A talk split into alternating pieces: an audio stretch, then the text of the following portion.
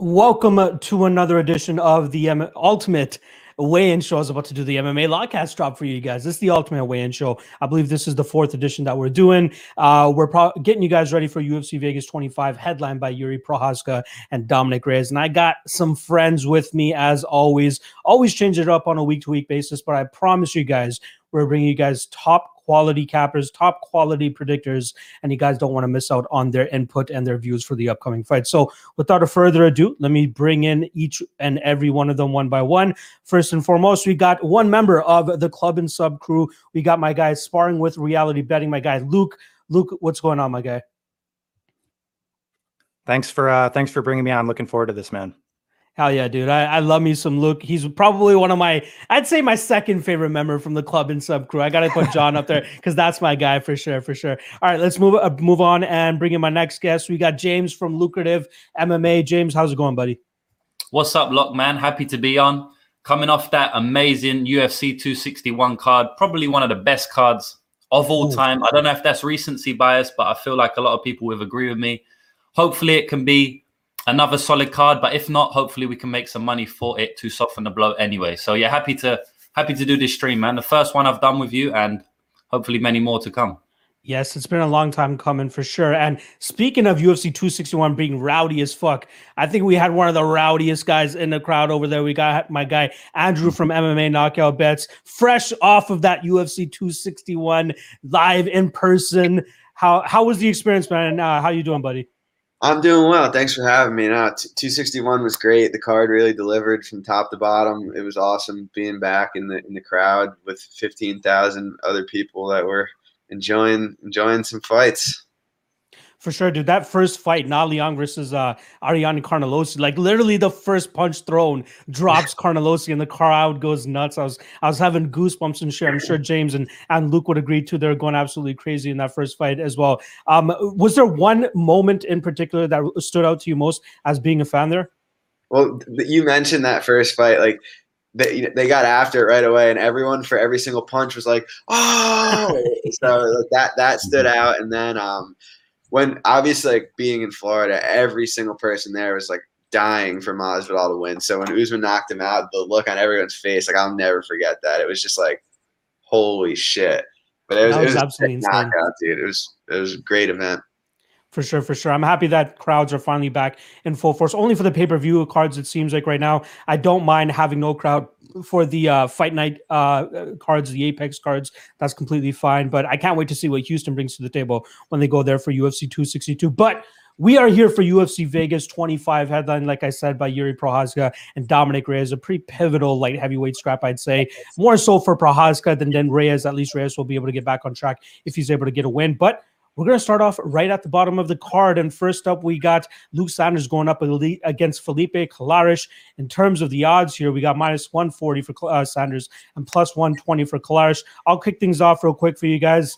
Luke Sanders, people got money on him. You know, it's it's a little bit questionable, but when you really start to stack these guys up against each other, you got to be like, Sanders wins this fight, right? There's got to be a way that Sanders does not fall into that fight IQ slump that he finds himself in, especially that last fight against Nate Maness, where he was just, you know, doing pretty well in that first round. In the second round, he goes out there and sticks with the same game plan, but just sticks in the pocket a little bit too long, finds himself getting clipped, and then obviously getting clubbed and subbed shortly thereafter. Um, Philippe Colares, on the other hand, the guy's durable as hell. All you gotta do is watch that Montel Jackson fight where he ate everything that Jackson was throwing at him, and he was able to still come forward. Ended up losing the fight, obviously, but he shows to have a lot of grit, will, and determination.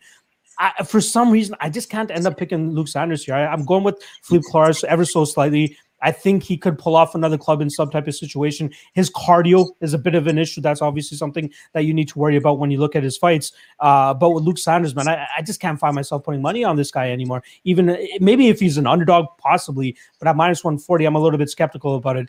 Colares seems to have that dog in him. He seems like he's going to be able to put together some solid combinations, maybe counter him again, club in some situation. Obviously, the best path to victory would be to take Sanders down and try to get his jiu-jitsu going but I'm not 100% sure he's going to be able to get the much better wrestler and Sanders down. So it's probably going to have to come from a guard pull or something sneaky in the clinch, or again, like I said, a club and sub situation.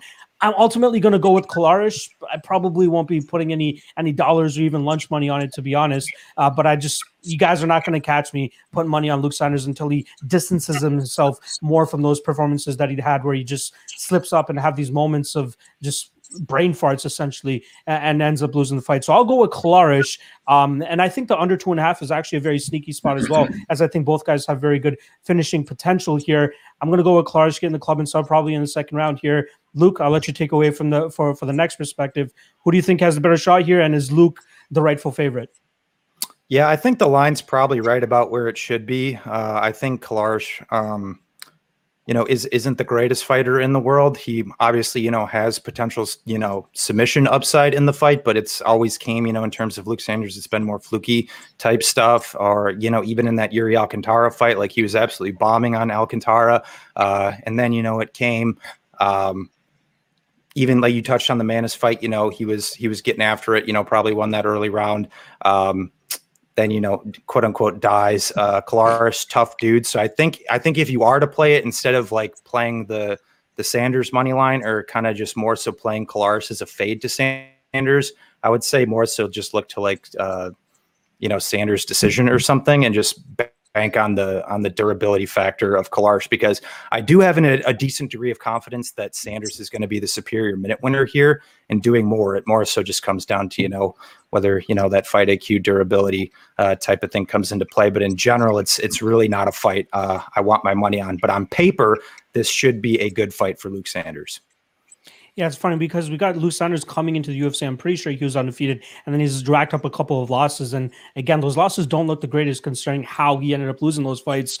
James, are you giving him a better shot to win this fight and try to start living up to that the the, the characteristics and the and the perspective that we had of him before he came into the UFC? It's a close fight, man. Um, I kind of agree with Luke. I believe the line is probably about where it should be, but it's funny I say that because I'm saying that Luke Sanders should win the fight if the, if he's a favorite right now, right? But at the same time, I just feel like Colares is going to pull off a submission because we've seen Luke Sl- Sanders do it throughout his whole career. You know, like he he always drops the ball, and it kind of reminds me a little bit of this Karl Roberson versus Brendan Allen fight last week, right? I know a lot of people on Karl Roberson, and they were kind of saying that the reason they're betting Karl Roberson is because if he shows good fight IQ, he should win the fight.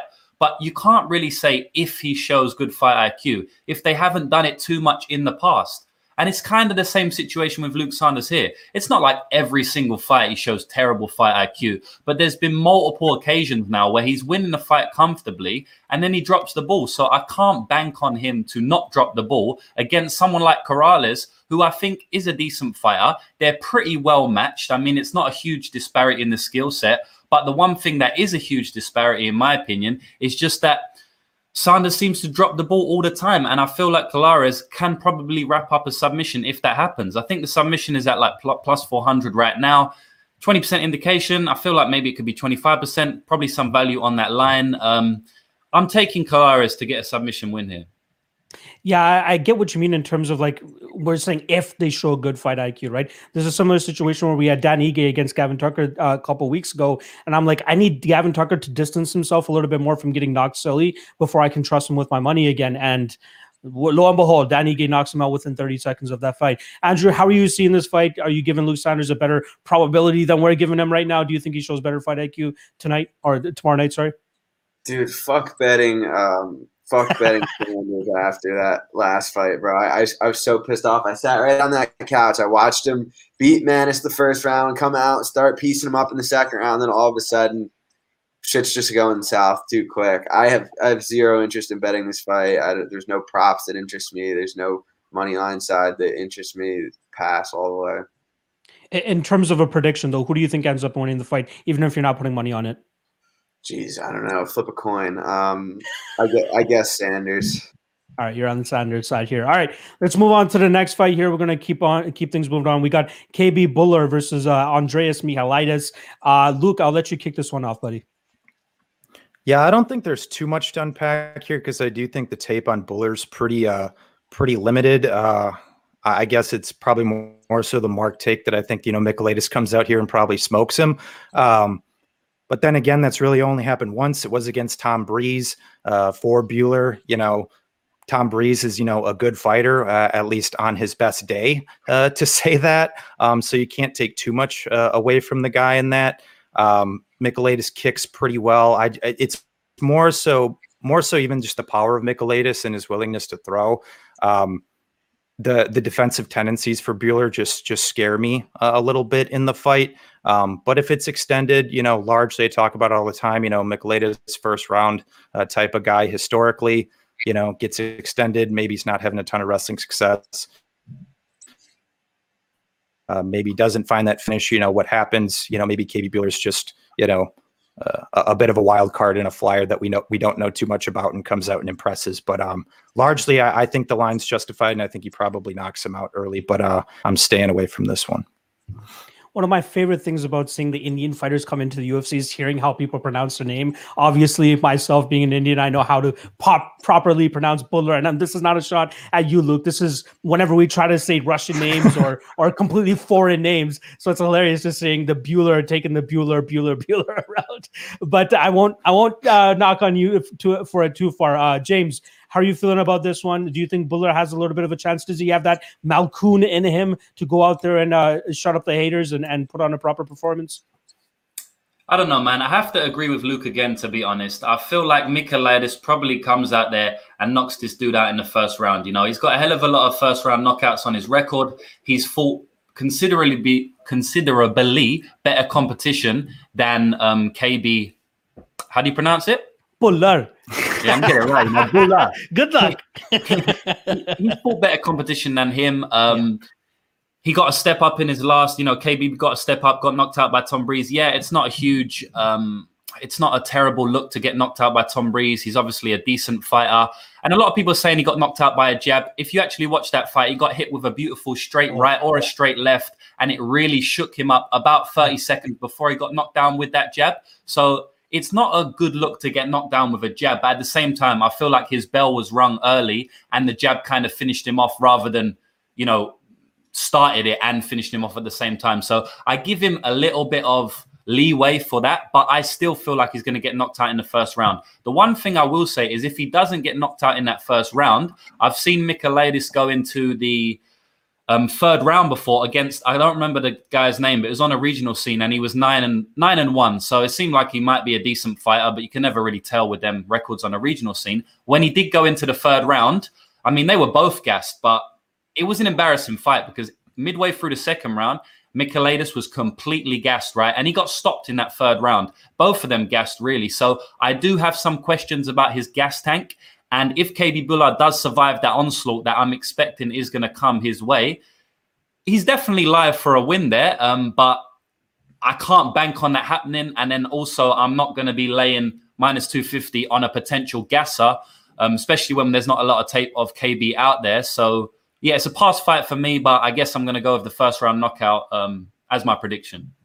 Yeah, you're talking about Vladimir Meniv, uh, who he fought for Fight Nights Global. That guy is now 15 1 and 1. So maybe he's not too bad, right? Uh, James, or sorry, uh, Andrew, how are you seeing this one? Yeah, I think there, there's probably a case to be made that Bueller's one of the worst fighters on the roster. Oh my god! and I said that going into the Breeze fight, and I, I, know there's limited tape, but there's just nothing I see from him that's impressive. He keeps his head straight on the center line. Like I don't even know what I could say about, that he does well, but at the same time, like like you guys touched on, it, there's pretty limited tape, so I'm not going crazy to to back um, to back Andreas at minus 250 here, but I'm, I'm picking him to win. And um, yeah, this is probably it from Bueller in the UFC. I hope they give him at least one more crack in terms of like the the type of matchups that they're giving him. Not really the greatest, but then again, if you're not able to beat a guy like Andreas Michailidis, you probably shouldn't be in the UFC. I think his 8 0 record coming into the UFC was slightly padded with, you know, Canadian journeymen. You know, I mean, you got the, the most notable name is Matt Dwyer, who, if I'm not mistaken, I think he went winless in the UFC, but regardless, at most, he probably only got one win.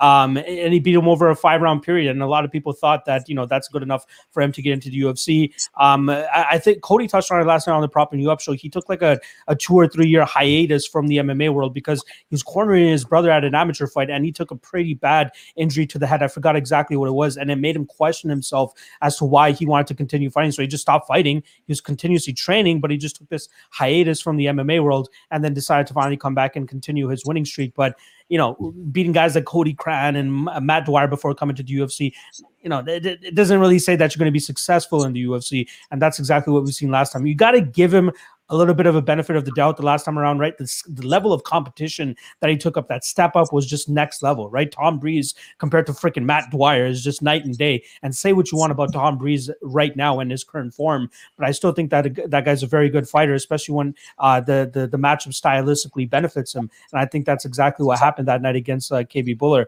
Um, but yeah, I, I kind of still expect the same thing to happen here. Andreas Michailidis is just going to buzzsaw through his defenses. Uh, he did, you know, some solid work against Bukauskas up a weight class against a much bigger guy and was able to close the distance very well and get his own shots off. And KB Bhullar doesn't seem like he does the best job in terms of maintaining his distance. And I think that's where it's really going to cost him here for Michailidis, who, you know, a couple years ago just left Greece to go over to MMA Masters, start training with those guys, and you know you're getting a lot of better bodies in there and a lot of better training partners and way better coaching for sure. So he knew that he needed to take it to the next level, and that's exactly what he did. He was successful uh, in the Titan FC realm, and then obviously that very unfortunate loss to Modestas Bukauskas last time. You know, let, us be honest, if it, that was actually cage behind him and not the door, he probably would have been able to get back to his feet. But it is what it is. At least he uh, he gets back into the UFC, and this is a favorable matchup. Is it minus two fifty favorable for him?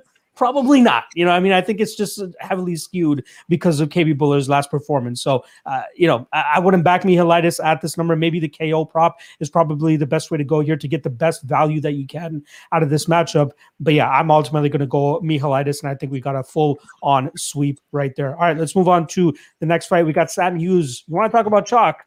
Yeah, Sam Hughes going up against minus 400 Loma Lookboonmee. And James, I'll let you kick this one off kind of agree with the line, to be honest, man. I feel like Loma's going to put on a clinic here. I don't really see what Sam Hughes has for her. I guess the only path to victory I can see for Sam Hughes is if she's able to get top time. Top time. Loma can be taken down. We've seen her get taken down before. I believe Angela Hill took her down. Um, I believe Jinh Frey took her down also. She got back to her feet, but you know, this fight is going to play out primarily primarily on the feet, I believe. And Loma is just a level above there. She's a very solid Muay Thai striker. She's probably got one of the best Muay Thai fundamentals in the UFC, in my opinion, male or female. Now, obviously, you got Valentina Shevchenko, Joanna Jędrzejczyk, people like that. They've got higher level Muay Thai, probably, but they've adapted their Muay Thai to MMA game more than Loma. Loma still has that Muay Thai style. She hasn't yet adapted it that much. And just fundamentals, you know, strike for strike, technique for technique. I feel like she's she's very clean, very crisp,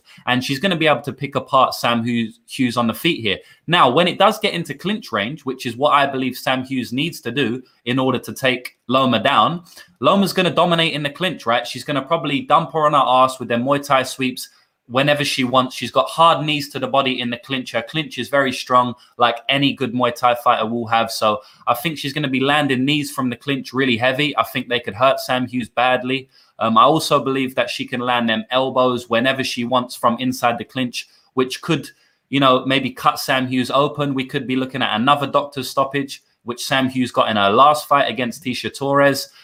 I feel like Sam Hughes needs to probably catch Loma off guard and shoot a double leg or a single leg in order to get her down. I don't sh- think she's going to be able to grind her up on the fence and then take her down because she's just too strong in that clinch. And are you really going to bank on her shooting double legs and catching Loma off guard? I don't think so, man. Loma does well in space. Even though she's got that Muay Thai style, she stands in front of you with that lead leg bouncing. She still manages distance very well even though she likes to fight at fairly close distance. She obviously fought in a Muay Thai ring for her whole career. Now she's in the octagon. She has a lot more room to use her footwork in. So I'm kind of thinking that Loma could probably get a stoppage in the ways that I mentioned earlier. We saw Sam Hughes. I don't want to be, you know, call a fighter a quitter. We saw her. It looked like she kind of quit in her last fight. We'll never know what she was seeing. She said she couldn't see out of her eye. I don't. I, am not going to call her a liar. I don't. I'm not also going to call her someone that told the truth that day. You know, I don't know what you think about that, but it seemed like she may have wanted the way out there. She got dominated in the first round, and maybe she just, you know, maybe her will was just gone at that point. I think we can see another doctor stoppage, and I think the line is pretty justified here. But you know, guess people say low, lowish level women's MMA. Maybe you don't really want to bet it, but I think Loma's going to dominate her here. To be honest, man. Yeah, I'm having trouble with choosing the method of victory here. Could I? I could see her absolutely starching her on the feet. You know, accumulative damage. Uh, you know, cutting her up and all that type of stuff, or just going out there and winning by decision. It's it's very tough to call, but uh, yeah, I do agree with the line being as wide as it is. Andrew, how do you how do you feel this one? Do you see any value at all on Sam Hughes here? No, I um hmm.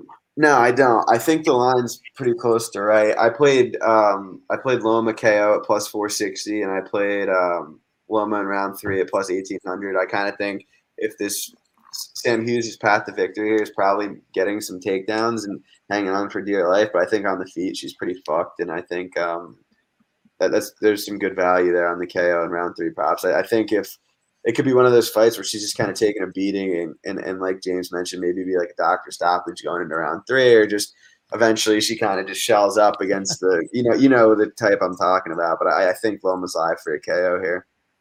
Yeah, this is one of those ones where, like, you even look back at that Tisha Torres performance. That's the most aggressive we've seen Tisha Torres, right? It seemed like she was coming out with a chip on her shoulder, and she just absolutely put it on uh, Sam Hughes in that fight. But yeah, I absolutely agree with you on the propping you up show that I did last night. I, I gave out round two and round three. I think round two was plus seven twenty five for uh, Loma Lookboonmee, and then plus about fourteen hundred. I think you said you got plus eighteen hundred on round three for Loma, and I think it's a good spot. It's not going to be a a one punch knockout. I don't see that type of power from Loma, but I do see that accumulative damage that she's able to rack up here. For me personally, I, I am a little bit hesitant about the potential takedown opportunity for Sam Hughes, as we saw, like when Jinh Yu Frey just wanted to say, fuck it, I'm going to take this girl down. And she was able to do it at the beginning of the third round, but she just had no success in terms of holding her down. And uh, Loma was able to get back to her feet and just get her striking going once again. So I'm not huge on the fact that, uh, you know, Sam Hughes will for sure go out there and, and GSP her or Khabib her or something by taking her down repeatedly. I don't believe that's going to happen here but I do think that Loma is rightfully favored. I think she should be the heavy favorite as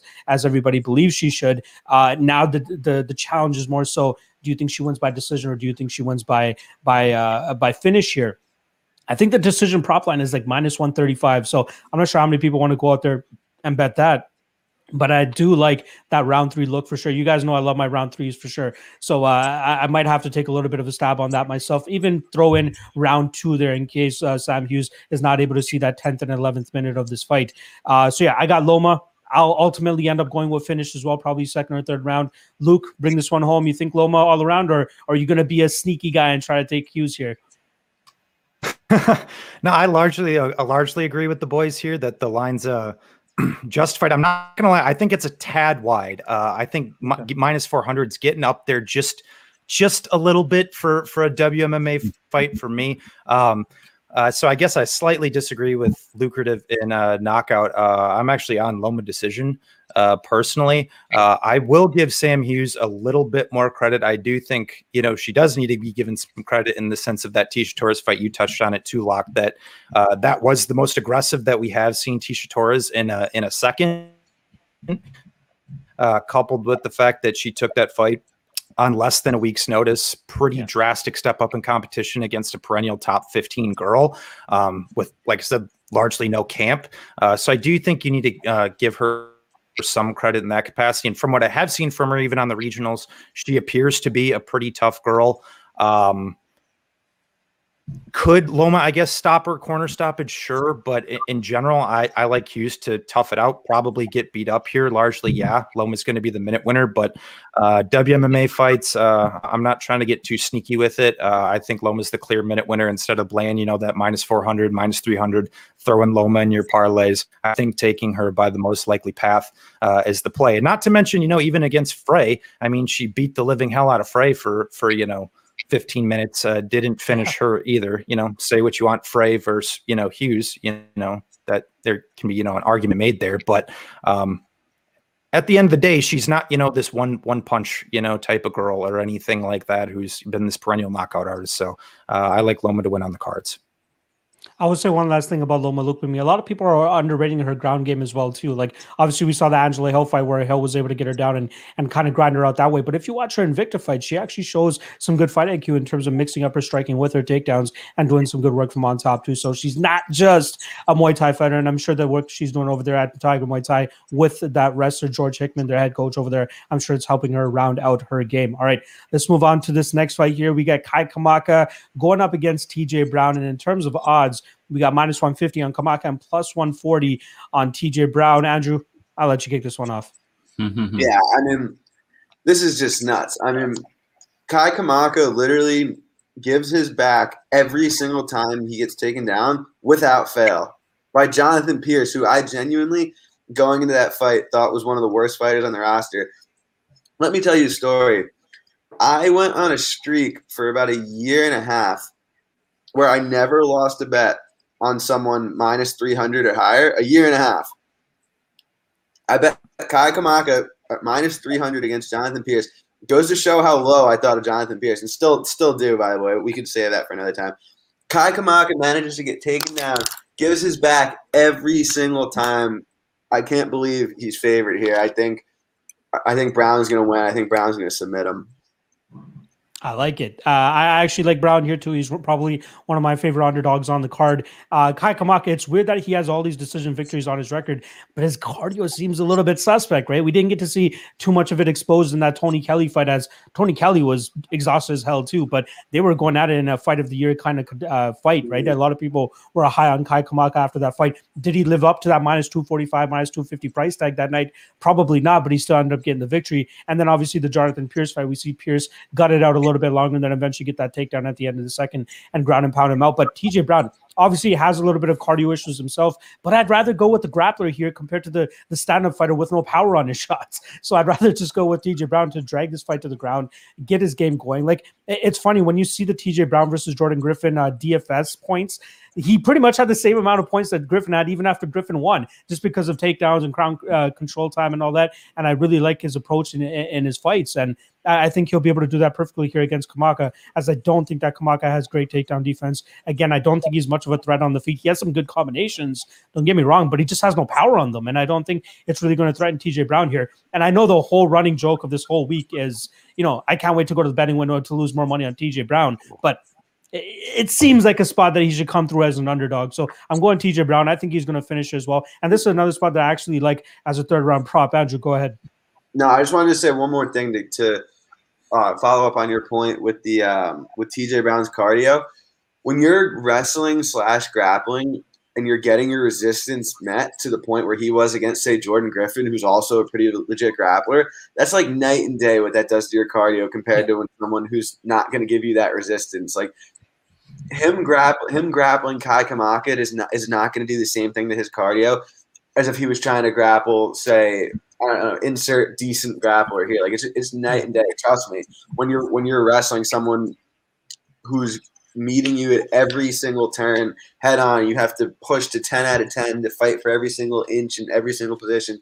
It's night and day with cardio compared to what I what I personally think he can do to um, Kai Kamaka. I think uh, it's not more grappling based, but I think the perfect example is like Gilbert Burns versus Tyron Woodley versus Gilbert Burns versus Kamaru Usman, right? You see the gas thing kind of fail him. There's way more action, way more resistance from Kamaru Usman than he was getting from from Tyron Woodley. So I absolutely understand your perspective from there. So yeah, we're both on Brown. We think he gets the finish. Luke, how are you seeing this one?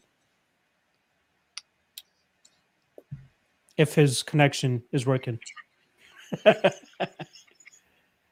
Luke, you look that over there.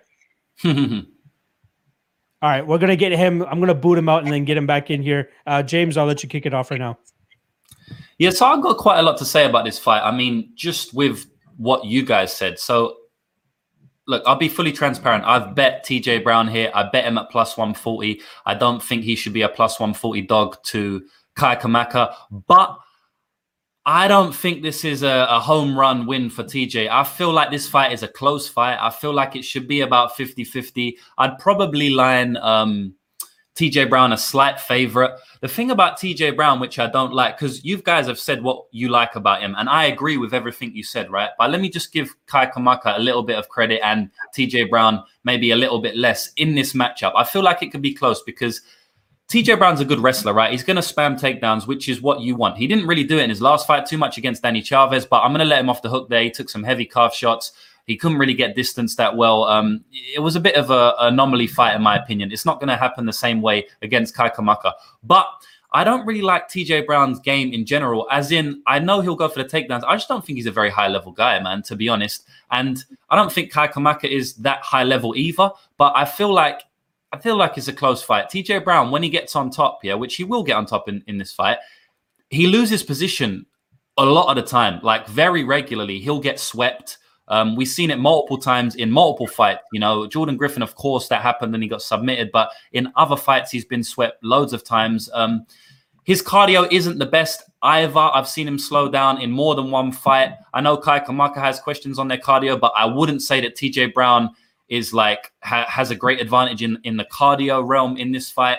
The reason I've played it is just because I think the line's off. I think TJ TJ Brown should be a slight favorite, and I could see TJ Brown getting a uh, submission as well, possibly.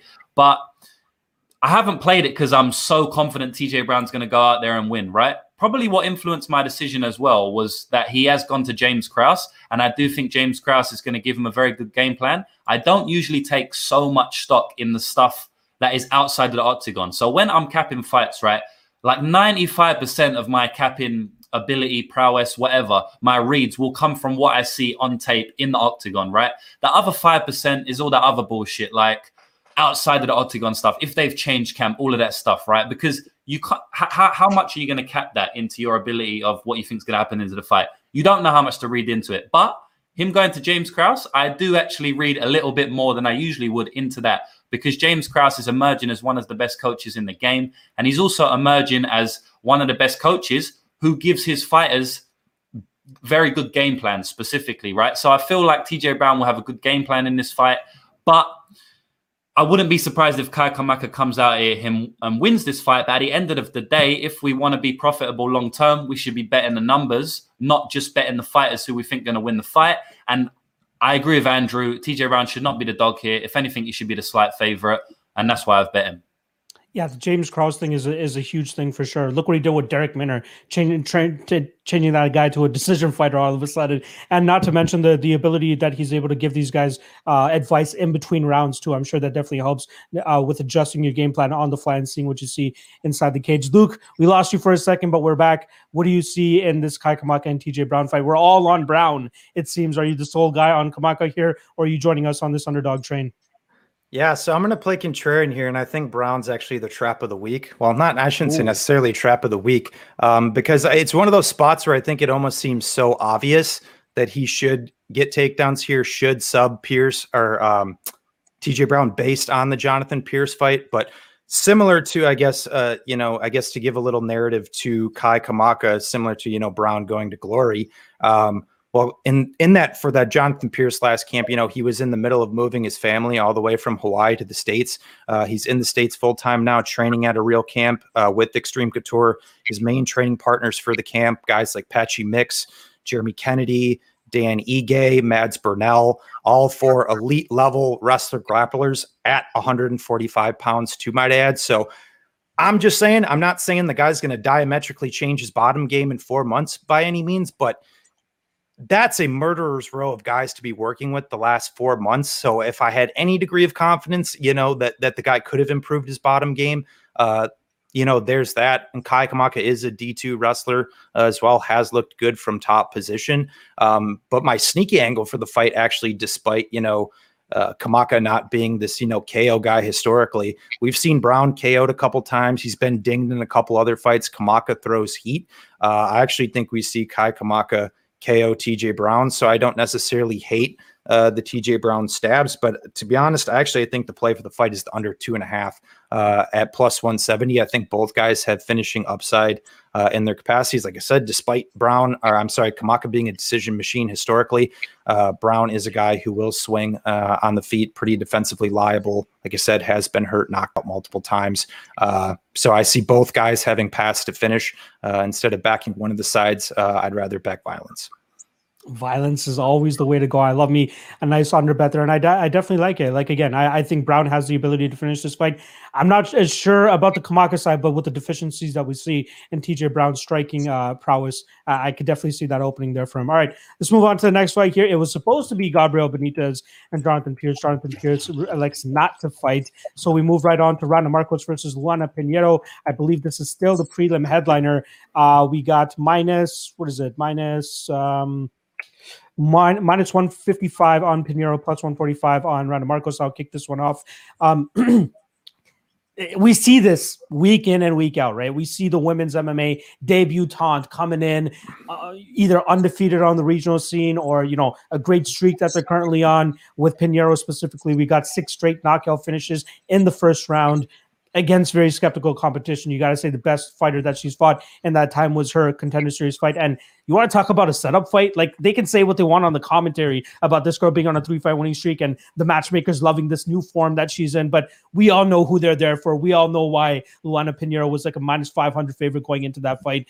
Um, I still have question marks, right? I, am not going to be sold on a girl that can go out there and stiff grows within, you know, uh, a minute or two minutes or three minutes, whatever it's been in her last six fights. So I, I, just don't feel uber confident going out there and playing minus 150, minus 160, minus 170, which she was at uh, earlier in the week uh, on Pinheiro. Say what you want about Randa Markos, but this girl is durable. The only time I believe She's been finished twice inside the UFC, once by Courtney Casey by armbar, which I believe was over five, four or five years ago at this time, and then obviously most recently to um, Mackenzie Dern via armbar. And all week she's talking about I'm not going to engage in the grappling. And what does she do? The first thing once Mackenzie Dern flops to her back, she engages in the grappling and she gets tied up and then eventually gets armbarred in that fight. So um, this is do or die for Randa Markos, right? She's 10, 10 and 1. She's at 500 at this point in time.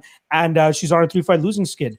So she changes things up. She goes down to Travis Lutter's gyms in in, uh, in Texas and tries to round out her jiu-jitsu game or just try to get some different looks to hopefully save her UFC career. But can we just take a moment and recognize the amount of uh, balls from Randa Markos to accept the amount of fights that she's been expect uh, accepting against the level of competition she's been accepting it against, like Amanda Ribas, uh, Mackenzie Dern, Kanako Murata, who was making her d- debut, but obviously was very highly touted from her regional scene, has good skills, has good wrestling, and she showed it off in that fight against Randa Markos. And now here comes another hot prospect that she's like, I'll take her and we'll see what ends up happening this weekend. But I believe in her durability. I believe in her ability to get this fight to the the second round, to the third round, and I think that she'll be able to push Pinheiro here. What does Pinheiro look like when the fight goes later? We have no evidence of that other than on her record that it says she's been to a decision twice. Once in her first fight, where the girl that she ended up beating. I believe only uh, fought two or three more times and ended up losing all those fights. And then when she uh, went to the next decision, she ended up losing that fight, and that girl ended up her, ended her career four and four.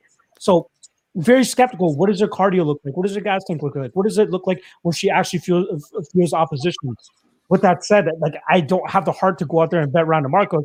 For prediction's sake, I'm going to pick Randa Markos for the show, but uh, I'm not betting minus 155, minus 160 on Pinheiro. We need to see more from her. If you're just going to go out there and say that she's going to knock out Markos in the first three minutes, we don't really have the data to say that Markos is, is chinny. Like she might have bad fight IQ, but she's not chinny. She's very durable. She's able to survive seven and a half minutes on the ground against Amanda Ribas, who's a very solid jiu-jitsu player herself. Uh, Pinheiro brown belt in jiu-jitsu seems to have decent striking. Obviously, her boyfriend uh, Matheus Nicolau. When you have a, a, power couple like that in the MMA world together, you know they live, eat, bleed, train every single day uh, in, in MMA. So that's one thing that you have to take into this. But give me some more against of Pinheiro against a decent competition. And Randa Markos may not be the upper echelon of this strawweight division, but at least she's a, a warm body that we know is going to have some sort of resistance to whatever Pinheiro is going to bring to the table. So ultimately, I'm going to go Markos by decision, not with the utmost confidence, but I need to see more from Pinheiro before I'm going to go out there and bet this minus 150 or even any favorite line on her because we need to see her face resistance. Luke, are you feeling the same way as me, or are you more sold on Pinheiro from what you've been seeing? Yeah, it's uh, one of your boys in the chat just said Pinheiro will be another Gloria DePaula, and honestly, I get a lot of Gloria DePaula vibes from this chick. I, I really, Yeah. really do. I mean, we everyone talked about that fight coming in that uh, DePaula was the you know the second coming of Christ, and uh, you know that lesson uh, incoming actually did take a small poke on Jinh Yu Frey here, or in that spot. Similar to you, Lock, I do not have the balls to uh, bet Randa Markos. Uh, maybe it's you know like old school. You know, I get burned. I was actually I bet her against Mackenzie Dern based based on the fact that I thought she would be able to uh, stay upright and uh, you know, like you said, engaged in the grappling, poor fight IQ, but on the record saying she has poor fight IQ. Fights girl and Claudia Gadelha. What does Claudia Gadelha always struggle with? Pressure. What does she do? She stands behind the black line and just gets pot shotted for you know uh, three rounds. So I mean, it's on record that you know the girl isn't you know the sharpest knife in the drawer. um, but like you said, battle tested, battle tested vet fought the uh, best out there. Uh, Pinheiro running through everybody. I, and one thing I will say, men or women, you know, regional KOs just tend not to translate to the UFC uh, very often. You know, you have all these killers coming in and they get to the UFC, and then you know, you know, not so much. So what I will say for Pinheiro, you know, black belt in judo, brown belt in jiu-jitsu, you know, everything on paper looks good good for her, aggression, knockouts, but her technical acumen's very green. Uh, despite her grappling, you know, credentials on paper, I think her grappling is also very green. Um, so I, I think this is is a bet lesson spot. Out of principle, I should be betting Randa Markos, but I just I can't I can't do it. I can't I can't do it. But I'm uh I'm picking her for uh for the upset here. Yeah, Pinheiro could absolutely go out and win this fight, but like if you're trying to take an educated approach to this fight, I'm not sure how you can truly come out on the other side betting that chalk on a girl like Pinheiro who has truly faced relatively no competition. James, how are you feeling about this one? Feeling the same as you guys, to be honest, man. I feel like the side is probably Randa Markos, but again, I'm not really confident enough to bet Randa Markos, but she's plus 150. I just spoke about we need to be betting the numbers, not the fighters. And now I don't want to bet the number because I'm scared of the fighter, you know. So it's I don't know what it is, man. But I feel like the same as you guys. Pinheiro's she's looked good on the regional scene. You know, one thing I, I will say is that when these fighters are coming in off the regional scene, um, if they're favorites, I, at least I like to see them dominate the regional scene, which is what she's done. You know, she's finishing every fight in the first round. She did lose that fight. It's like a second or third fight. She went to decision there. Um, that didn't look. That wasn't a very good look. But you know, it was a long time ago. I don't know how long, three or four years ago or something. She's won eight fights or something in a row since, stopping everyone in the first round. But as Luke said, when you're stopping everyone in the first round on the regional scene, you come into the UFC, it doesn't really play out. And she's fighting a veteran here with, I don't know, 15 UFC fights or something. I know she's 10 and 10, but I can definitely see Randa Markos getting the win here. Pinheiro's her win condition, like usually on the regional scene, is round one, right? So if she doesn't get that round one stoppage, what's going to happen then? Are you really going to bank on her, you know, grinding Markos out or winning another round? Like anything can happen. If if you want to play Pinheiro, might as well take a shot on round one because that's probably going to be plus 400 or something. I mean, if you really want action on the girl, you might as well say she's going to do what she's done for her last eight fights in a row. Um, but I think the side is Randa Markos. I'm picking Randa Markos, but not yeah, not confident either way. Really, I don't I don't really have too much to say about this fight. You got plus five twenty five on Pinheiro to win inside round one. So if you are looking to back her, not a good, not a bad angle there from uh, from my guy James. Andrew, how are you seeing this one? I'll be the one with some nuts here. I played Randa Markos at plus one. Oh, damn. Hey, I'll let me let me just read you some. Let me just read you read through really quick. Randa Markos' past opponents and their credentials. So her most recent fight is with Kanako Murata, who is an Olympic level wrestler. The one before that is Mackenzie Dern, who's currently ranked in the top five. Amanda Ribas, who is at the worst, the top ten strawweight right now. Is that fair to say? Mm. Top fifteen, maybe. yep. Ashley Yoder, who she beat, Claudia Gadelha, who is a former title challenger, Angela Hill, who she beat, who I think's probably ranked in the top 15, I'm not close to that right now. But you, you guys are starting to get my point. I mean, it's like this is Randa Markos' easiest fight on paper in, in years. If if I, I can't even like remember the last time. Like just going through it a little further, like Marina Rodriguez, no, Nina Ansaroff, no, like maybe Juliana Lima back in 2018. That was like eight fights ago. I mean, maybe maybe um I'm, I'm already forgetting her name. The who's she fighting? Um yeah, Pinheiro. Pinheiro, uh, whatever. her- Yeah, Pinheiro. Maybe Pinheiro's good, and maybe she justifies being minus one one seventy or whatever she is. But it's like until I ha- I've seen her do it, like there's no way I could possibly cap her at minus one seventy here. Like to think that, like maybe, like I said, maybe she is good, and I say this every time we get a new regional person who's a big favorite. It's like, yeah, maybe they're that good. It's like, but for the amount of times they are actually that good compared to the amount of times they're lined as if they're assumed that they're that good. I, I hope everyone's following what I mean by that. It, it just doesn't match up. So it's like this is the kind of bet where I'll be perfectly if if um if Pinheiro goes out there and beats the shit out of her, like it's a bet I'm perfectly fine losing. I'll make it every time.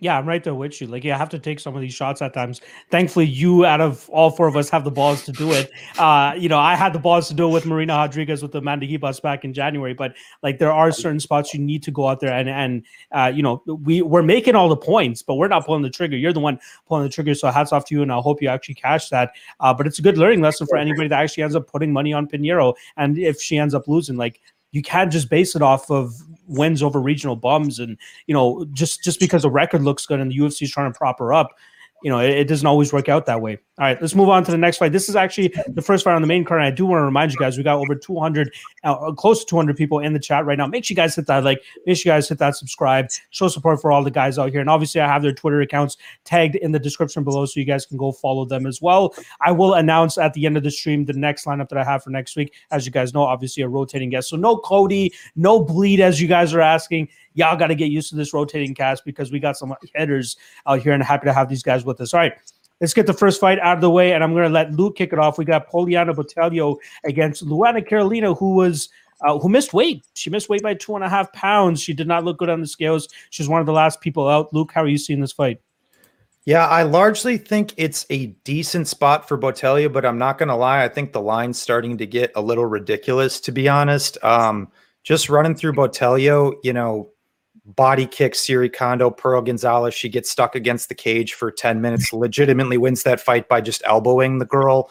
Uh, Calvillo runs around the ground. Lauren Mueller wins the first two, drops the third round because she cardio dumps. Jillian Robertson gets, you know, uh, you know, controlled for the large majority of the fight and wrestled. So there still are a lot of very disconcerting things and issues I have with with Botelho's game. Now, Carolina, you know, definitely isn't some world beater uh, by any means, but when it's you know this low to moderate level pitter patter WMMA type of scenario, uh, in my opinion.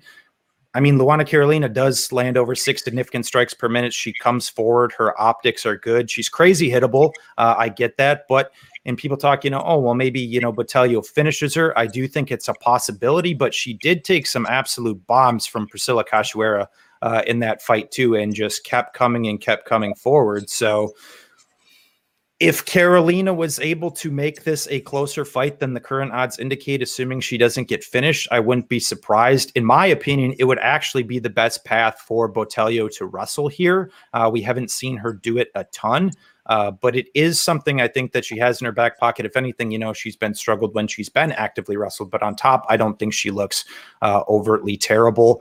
Um, I, I think that's really her best path in the way for her to justify her current price tag. But if she decides to go out here and have a 15 minute kickboxing match, I'm not really convinced or, or as to why anybody would put Botelho 70% uh, in, in that scenario. Once again, assuming she doesn't finish her and it's an extended range kickboxing uh, match. Th- that's just me. It's it's low to moderate level WMA. There's always so so much high variance in these type of spots.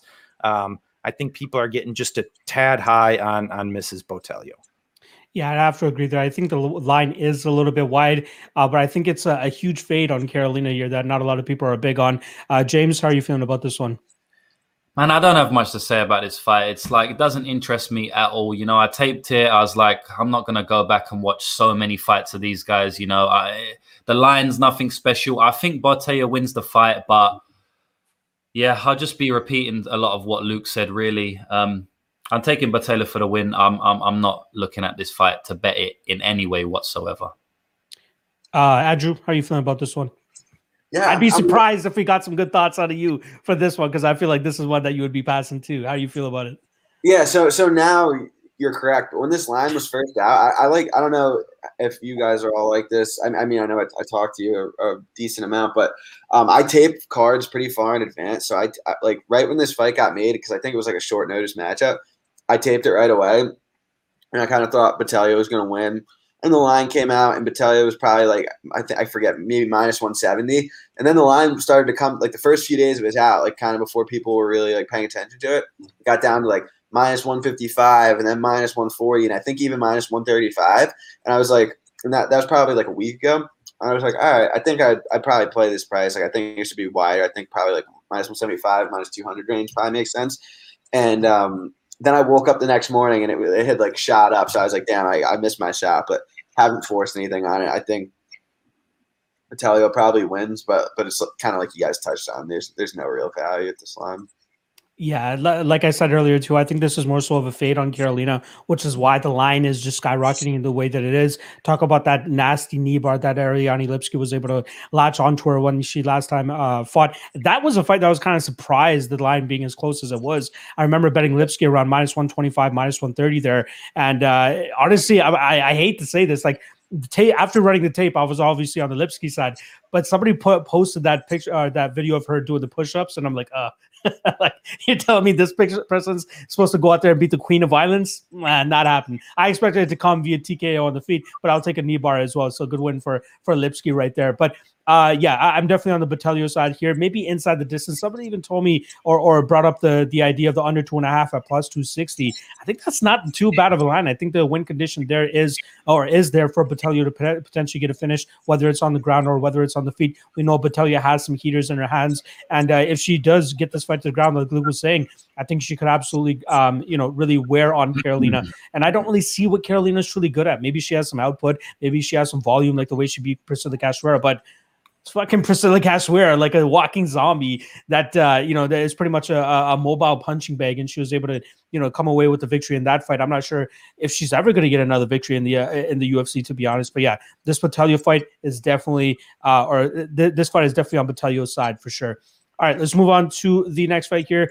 This one I'm very interested to hear everybody's take on. We got Merab Dvalishvili coming in at that obvious chalk. I believe he's up at minus 255 or down to minus 235 now, actually, and plus 215 on Cody Stamann. Uh, James, I'll let you kick this one off, buddy.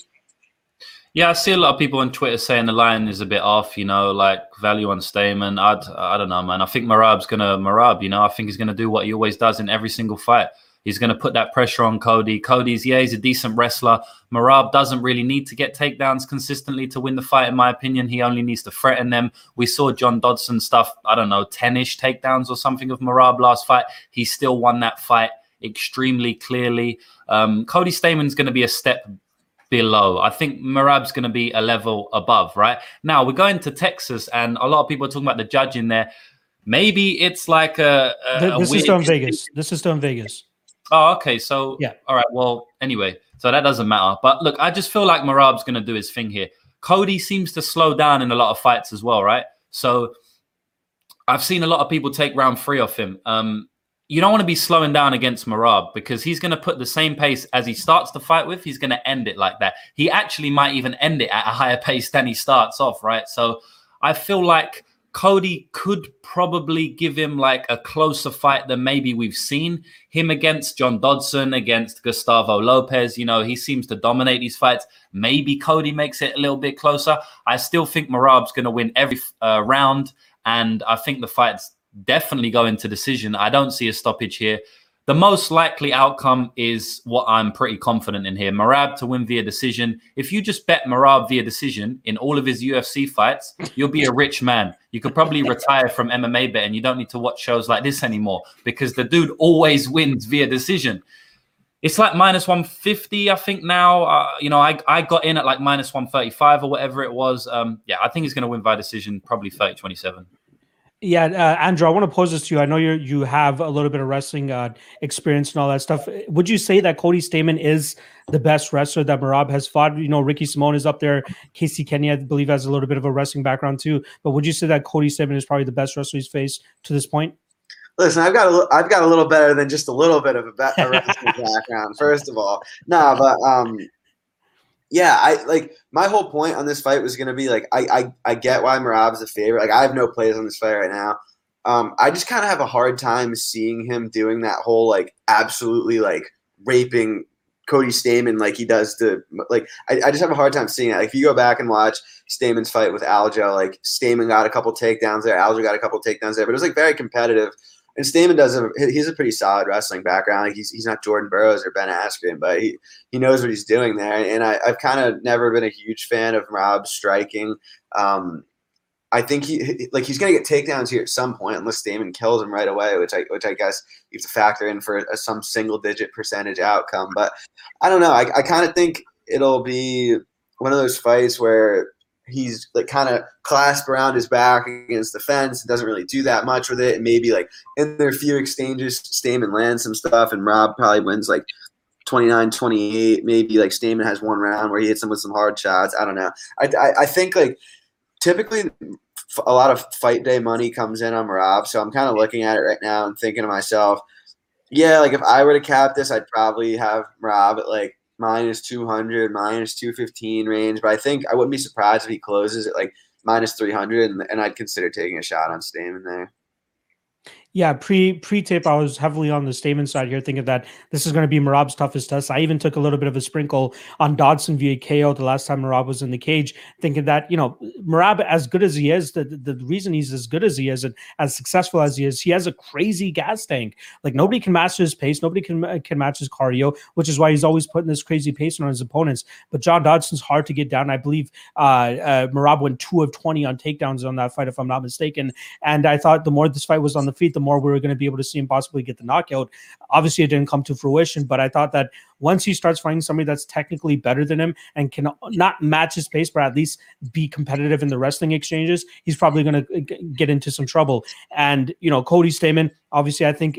Is close to filling that mold, but I'm not 100% sure if he'll actually do it. I don't agree with the line. I think the line is a little bit too wide. But as uh, James had mentioned, I think the best approach for this would be to take that decision prop, minus 135, minus 150 ish. I think that's accurate for Merab since that's more often than not his win conditions. And same with Cody Stamann. When do we see him finish anybody? I believe in even last night, the chalkiest prop Cody ever gave was last night at minus 300. The fight goes to decision. And that almost seems like a, a sure thing here, as both guys don't have that, that, that finishing ability or that that real killer in instinct.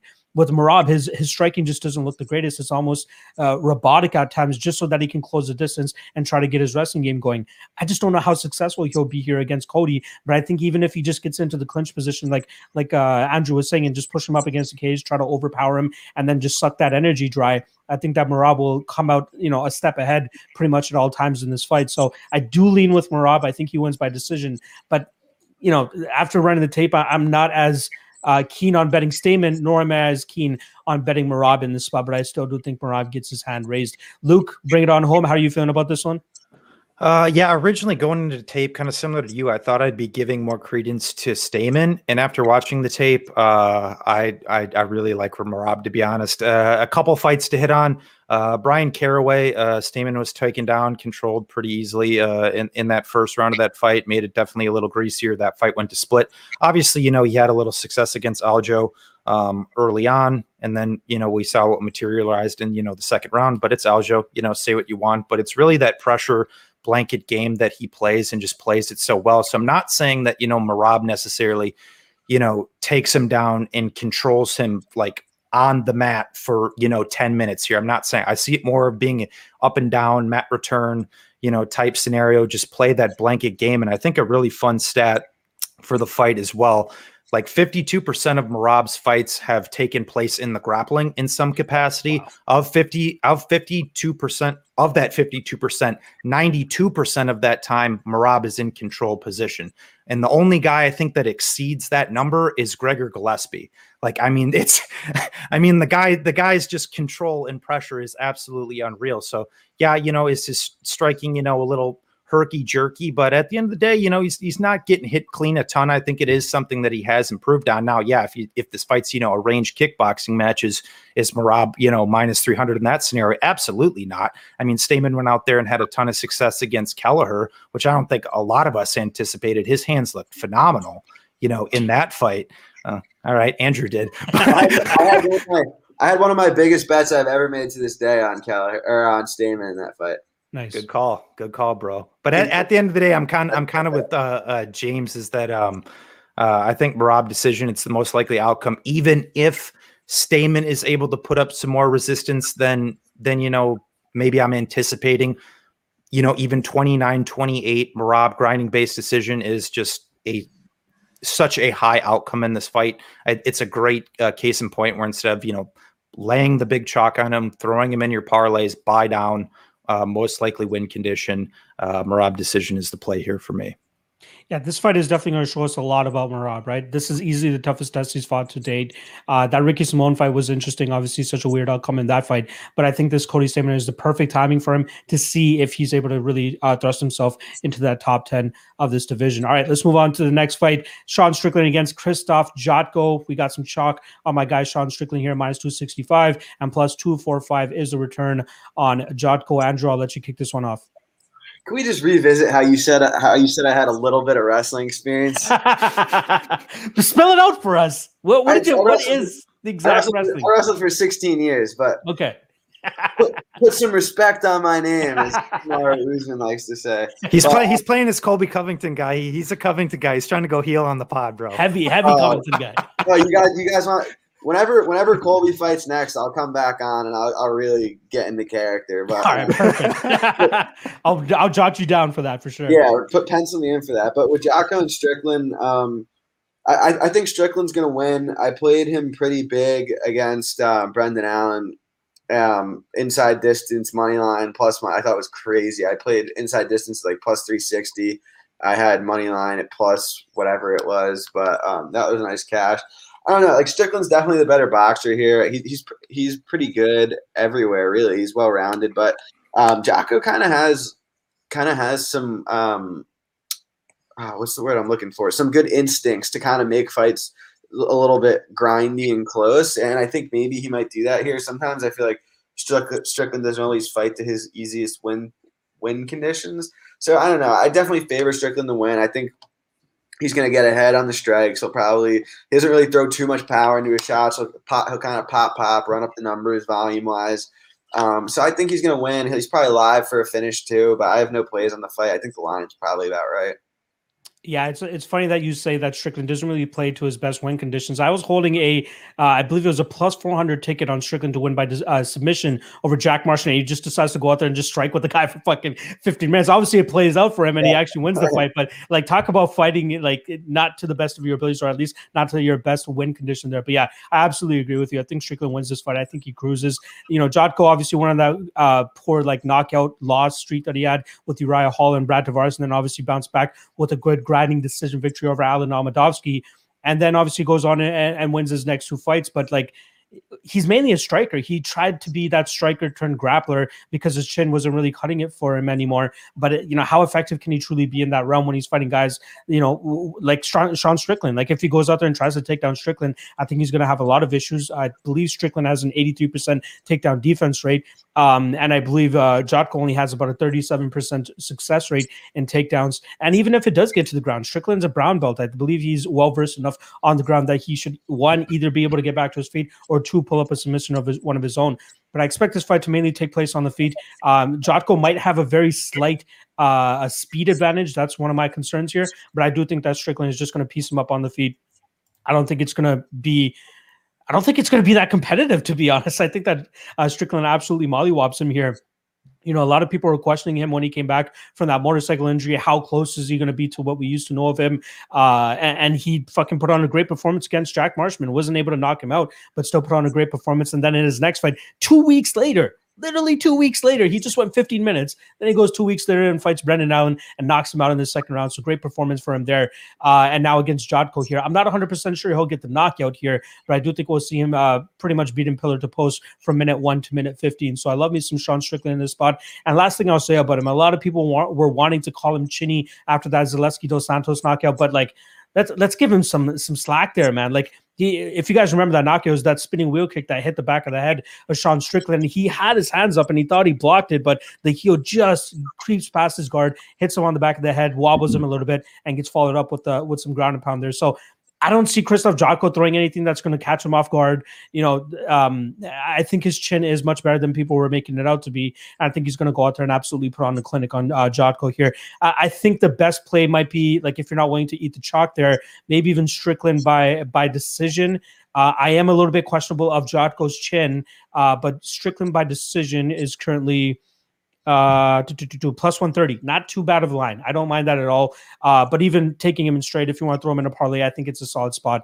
Uh probably one of my favorite spots on the card. Luke how are you feeling about strickland and jotko here? Yeah, Strickland's probably my bullish, most bullish take on the card. I mean, I don't think it's a hot take given, Yeah. you know, the Minus line by yeah, yeah, uh, the line by any means, but I, I think it's a fight where outside of even the even the stylistics and doing the tape, I think the stats really tell a great picture here. Um, Strickland lands, you know, over you know, or two more significant strikes per minute. Uh, you know, he stands a little upright. You know, he kind of largely relies on you know the slip and move type thing, but you know he does roll with shots well. He's proven to be durable historically. Like you said, only time he's really been clipped when he got caught behind the head with that spinning wheel kick from Zaleski. Zaleski, you know, is always willing to you know throw that that crafty type of stuff.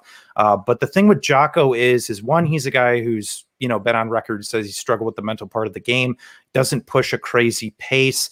Um, even in his fight with Barriault, you know, it was greasy close. The Anders fight, I think, was a very, very winnable fight for Eric Anders. In my opinion, that was a more of, you know, Anders losing that fight than Jotko winning that fight, uh, in my opinion. And then, you know, he went on that stretch against, you know, Tavares Hall, Branch, where you know he struggled in the clinch against Branch. Tavares picked him apart at range. I think it's just, I think it's a great spot for Strickland. I know I've heard some people say that Jotko might have some wrestling upside. You touched on the takedown defense. Really, the only times he's been taken down three times by Garcia had some success in that first round, but that was like five years ago. Uh, after that, lit the dude up completely at space. Outside of that, Usman took him down twice. You know, uh, controlled him extensively, but it's you know Usman. And outside of that, that's really been it. Brown belt in jiu-jitsu. Uh, I think pretty much Strickland checks all boxes here. Uh, I think he's the better minute winner. He's faster. Uh, you know, Andrew kind of touched on it. You know, not not a pure power guy, but he's kind of more like a Diaz brother in a sense, more Yeah. pop, pop, pop, attritional type damage. And then if you know the shot comes, it comes. His timing is great. Uh, his hand speed is great. Uh, if he put Jotko out, I'd be far from surprised. Uh, if not, I see him winning a volume based decision. Yeah, I like how you touched on his striking. Uh, like it's just, it's almost like he's going through the motions, just throwing the shots out there, and they're they're more precise than they have power on them. But if they do end up rocking them, like he was able to rock Brendan Allen, then yeah, he'll go for the finish there. Uh, James, are you going to bring this one home for us? Do you like Strickland as well? Yeah, yeah, I like Strickland, man. No hot take here. The lines, you know, maybe you can make, you might be able to make it minus 280, minus 290. So maybe there's a marginal value, nowhere near enough value for me to um to to play him straight. Then you start looking at props if you can't play anyone straight. Uh, I guess the most likely win condition is Strickland via decision. I don't really know what they're sitting at at the moment. I I think when I looked at it, it was like something like plus 120. And then I saw the fight goes to decision was like minus 130. I'd rather just play the fight goes to decision. We know how judging can be. We know how MMA can be. Like it's not that huge of a difference. And just in them, everyone's got different styles with betting, right? But for my style, would usually be just to play the goes to decision there, um, because like Andrew said, and it was a good word. He, he Jotko has good instincts to make fights a little bit close. Because I don't know what we like. I can't f- think of a better word for it. Because I don't think he has bet good striking to make fights close. I don't really think he has good wrestling. I don't really know what it is other than yeah, maybe just like experience, right? Which means that he can make fights and positions in fights a little bit close. So that's the only credence I would give to Jotko. But I think Strickland's going to win this fight. Um, I feel sorry for you with that Marshman uh, submission. You know, Oh my God! Go for the went out there. takedown, Sean. Like 15 minute striking fight. And one thing about that fight, which was it's not really a good look if you're if you want to bet Sean Strickland against certain fighters, not against Jotko, but what it was in the last 10 seconds of that fight, right? You know, Sean's talking shit for like the whole on. 15 minutes, but the last 10 seconds, he goes, Yo, Jack, let's stand in the middle of the octagon. I'm gonna give you a chance to win. What are you talking about? I'm going to give you a chance to win. And then Jack was like, all right, sweet. Jack's a tough motherfucker. So he just throws, you know, hooks. Like if that would have, you know, it, obviously it's low percentage. If if he would have got knocked out there, Sean Strickland, it would have been like the laughing stock of MMA for how long, right? You should never be saying, you know, I know everyone, every fight has got a different style, but to to say that it's just it's not a great look in the IQ department. If Sean's taking them steps up, you know, I would like be a little bit um wary about that when you're betting on him. Picking him to win's fine, but we want to make money. So you really want fighters like Islam Makhachev or someone's going to go out there. You know what he's going to do. He's not going to fuck around. You're not going to be worrying like if he's going to be like, come on, let's fight. Like last 10 seconds, I'll give you a chance to win. So I will say that about Sean, but it is his style. It probably helps him be a bit more loose in there. And at the end of the day, I got Sean winning this fight, probably by decision. Wouldn't be hugely surprised if he got another knockout, but I'll I'll take him by decision. I, I didn't really know he had like that much bravado about him until that fight specifically. For me, he always seemed like a guy that was kind of quiet. I never really read too much into his personality, but God Mm. damn, everybody figured out who the hell Sean Strickland was that night. Thankfully, he didn't get knocked out in the last 10 seconds. He actually did win. Uh, but yeah, hopefully he doesn't pull that shit against higher level opponents in the future. All right, let's move on to the third last fight that we got here. We got Ion Cutelaba against Dustin Jacoby. Probably the highlight of the stare downs today. What the fuck was Ion Cutelaba thinking? What was he gonna do? Collar tie, single collar tie him, and then what does he think was gonna happen? Like, come on, Ion, you, you fucking idiot. But let's get down to how this fight is actually going to go down. I'm not sure how much emotional, uh, you know, baggage will be brought into this fight because of that. But we know Ion Cutelaba fights like madman regardless. I think his best path to victory here is to take that Khalil Rountree route, which is get this fight to the ground as soon as possible and just get that ground and pound going. As I believe he'll be much stronger on the ground than what Dustin Jacoby brings to the table. Obviously, Jacoby, great striker, has some kickboxing background, has some boxing on his record as well too. But uh, his calf kick that he showed off in that Justin Ledet fight was very mean and very vicious. And I think that if he brings that approach here to Cutelaba, he could definitely take the pop off the shots of what Cutelaba brings to the table. Now, you want to talk about striking here. Obviously, Dustin Jacoby a little bit technically, I wouldn't say a little bit, he's definitely technically better than Ion Cutelaba in the striking realm, whereas Cutelaba is wide, winging hooks kind of striker, just tries to close the distance, whether it's one to take your head off or two to get you to the ground. I'm hoping that it's the second one if you're looking to back Ion Cutelaba this weekend. Uh, but but I am ultimately going to take Cutelaba. Like Jacoby coming off, uh, you know, he's taking this fight on short notice. He just fought less than two months ago where he got that greasy split decision over Maxime Grishin. I believe it was a split, but regardless, um, not entirely sure what his cardio and conditioning is going to look like here, especially if uh, Ivan Cutelaba looks to take this fight to the ground nice and early. I think one of the things Cutelaba said to him in that stare down was, "You are my bonus." So I'm thinking he's going trying to go out there and knock this guy's head off and try to give us a, spec- a spectacular type of knockout or something. But I think his best path to victory would be to take this fight to the ground. Can we trust him to take him to the ground? I'm not 100 percent sure. Personally, I'm not touching this fight. If anything, maybe touch that doesn't go to decision. I'd be surprised if to see the judges' scorecards. But ultimately, I will go on the Ion Cutelaba side, hoping that he implements his wrestling, gets Jacoby to the ground, and really starts to uh, uh, mess him up there and probably get a ground and pound finish. Luke, how are you seeing this one go down?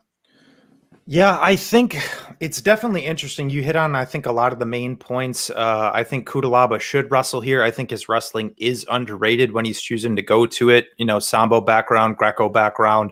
Um, looked good in that Khalil fight, as you touched on, but he's not necessarily a guy that is reliable to do that. But you know, if he decides to, you know, have a range kickboxing match with Dustin Jacoby, I don't think it's going to go, you know, overtly well. But what I will say in Jacoby, similar to a guy we'll talk about in in our next matchup coming out, he needs a range type of fight. He needs a pretty type of fight to really succeed, and that's something that Cutelaba, um, you know, can disrupt at least early because what we have seen from Cutelaba extended to, you know, he's you know ex- not exactly Lance Armstrong uh, in there by any means. So, uh, you know. I, I also don't think Jacoby's striking defense is great. I think Cutelaba is probably live for a knockout early if he decides to wrestle. I think he might have, you know, a path there. But Jacoby, you know, has shown a propensity to dig underhooks well. Uh, it's not like his takedown defense is bad uh, by any means, but I do think Cutelaba actually is the best wrestler he's fought, which, you know, throws a little wrench into this fight too.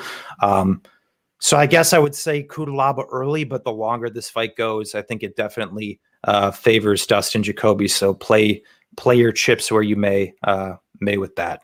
For sure, the the the cardio does uh, definitely concern me for Cutelaba here, especially if he wants to take that wrestling approach. That would definitely ga- uh, drain your gas tank a little bit quicker. James, how are you feeling about this one? It's really just if Jacoby can withstand the whirlwind that uh, Cutelaba is definitely going to bring, right? And I'm not sure he can, to be honest.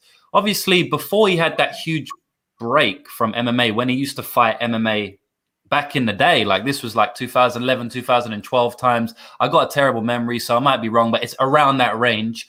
Uh, he he was taken down consistently, right? That was his issue. He he couldn't stuff a takedown. Obviously, he's worked on that over the last six, seven, eight years. I still think it's probably a hole in his game. Everyone has holes in their game, and he's a very good striker. So I'm I'm certain that the wrestling is the path to victory if you want to fight Jacoby. Um, I feel like Cutelaba can cause him a lot of problems, man. I think he's going to come out here. I think he's going to put it on him early. And as Luke said, Jacoby is used to kickboxing, right? And a lot of times, I think he kickboxes for glory. It's a high level competition. He's fighting very high level fighters. Um, the dude who knocked out Style Bender, um, you know, he, he he's fought a lot of names in glory. And when you're at that high level, they take a like they don't usually rush in, right? Like they know the the skill of the other guy, and it's kind of like a, not a pitter patter, but it's it's a calm, controlled striking battle, controlled as it can be in, in, a, in a combat sport, right? And Cutelaba's not going to bring that, right? He kind of has had that even against Grishin. Grishin pressured him, but he's not going to bring what Cutelaba brings. If Cutelaba comes out there and just consistently takes him down, I think Cutelaba's definitely live for the first round. Yeah, of course, if he doesn't get that first round stoppage, then Jacoby becomes more live. I don't think Jacoby has great gas tank. We saw him slow down on, um, was it the contender series fight, the third round? Um, he slowed down quite considerably there. Maxime Grishin, I think he deserved to lose that fight. Um, his cardio didn't look quote unquote great there. So, yeah, I don't think Jacoby's this very, you know, high level uh, MMA fighter in general. And I think Cutelaba has definitely been in there with the better guys, at least in the MMA circuit. And he, I'm predicting Cutelaba to get a first round TKO, but I'm not betting it because, I mean, yeah, Cutelaba is a bit of a lunatic. And if he just gasses, then I don't want to be sitting with a Cutelaba ticket in round two and round three. So I'm not betting it, but that is my prediction. Ion in, in round one. I, I truly think Ion Cutelaba has all the skills in the world to be a top five guy, but he just doesn't have the mindset or the fight IQ to actually implement that type of approach where he can use his wrestling to the best of its ability or even work on his cardio enough to get to the point that he can, you know, maybe go a solid 10 or 12 and a half minutes grinding out his opponents. Uh, Andrew, uh, how are you feeling about this fight? Yeah, I just want to follow up on one thing James said. So you, you mentioned that um, his takedown defense was an issue the first time he was in the UFC. I just have a hard time imagining that his takedown got any better while he went and boxed, you know? So I think that's probably still an issue. And I think um, just taking a look at Cutelaba's last opponents, I mean, his last two were against Ankalaev, then the one before that, Rountree, where he took him down and TKO'd him. The one before that was Glover. So it's like he hasn't really had too many opportunities where he could use his wrestling. So I'm, I'm, I'm wondering in my head if it's really as much of a fight IQ thing or is it it's just not the right matchups. I mean, like he's not going to go take down Ankalaev. He's not going to go take down Glover. So maybe maybe he does here, but even if he doesn't, like I don't really think he's like fucked on the feet if he like if he t- decides to stay there. Remember earlier I said I was looking at those early lines and I was going to take Botelho at like minus 135 probably like a week ago and the line was kind of fresh. Same thing with with this line. I think um Cutelaba at one point had gotten down to like a pick 'em and stayed there for like a day or two. And like even a little Jacoby money came in. I was like, I was like, I'm probably gonna take Cutelaba at plus money. And then same thing, like the fights ended last week, and then everyone kind of started to shift their attention to this week. I think now he's probably like minus 130. I still think there's some value there. I haven't played it. Um, I'm probably going to, depending on where the line goes. But I, I do wish I got in on that pick of money because I, I think uh, Cutelaba is going to win here yeah, hopefully he shows us a bit of that fight IQ, and he should be able to go out there and dust Dustin Jacoby here. All right, let's get to the co-main event. We got Cub Swanson going up against uh, Giga Chikadze, uh, minus 170 on Chikadze, plus 150 ish for Cub Swanson. Uh, Luke, I'll let you kick this one off, man. Yeah, so I guess I, I don't know how these boys feel about this one, but uh, I, I, think there is some value on Swanson uh, personally. Uh, and the main reason I say that is, I guess let's say the first thing off the top. If this is a pretty range kickboxing match, Giga Chikadze is going to win this fight at a decent clip. But the one thing I think that Cub Swanson is pretty reliable to do is not sit there at range and make stuff pretty. I think he's reliable to get inside, uh, make fights dirty, and lands over four significant strikes per minute, lands at 50%. So people might say, oh, he's a little winging and wild at times, but the guy's accurate in what he throws over a pretty large sample size. Not the biggest power threat, at least in recent years. You know, has had some more knockouts earlier on in his career, but a couple of the fights I want to hit on for Chikadze, well, the main one is is the Jamall Emmers fight. Is that you know later on in that fight when Emmers decided to actually turn it on and put him on him, what happened? Chikadze gassed. Uh, lost the round. That's really the first time a guys went at him. You can talk about, you know, Brandon Davis, you know, he took him down early, uh, you know, put on some pressure, but then kind of just followed him around for the for the rest of the fight and then edged it there. But I think Swanson is really the first guy uh, that is going to take it to him. In that, could Chikadze dead him? Yes, I know Chikadze's largely been a, a, decision machine, even outside of that, you know, Jamey Simmons bum that he just beat. But he's dinged a few other guys. I'm, I'm not saying, you know, that it, that he doesn't have power, timing, speed, all that stuff. He is the more technical guy. I can see that. But if Cub can get inside with consistency, I'm not saying I have a supreme degree of confidence in him winning the fight. All I'm saying is I think he has the style to make this fight a lot more competitive than odds indicate.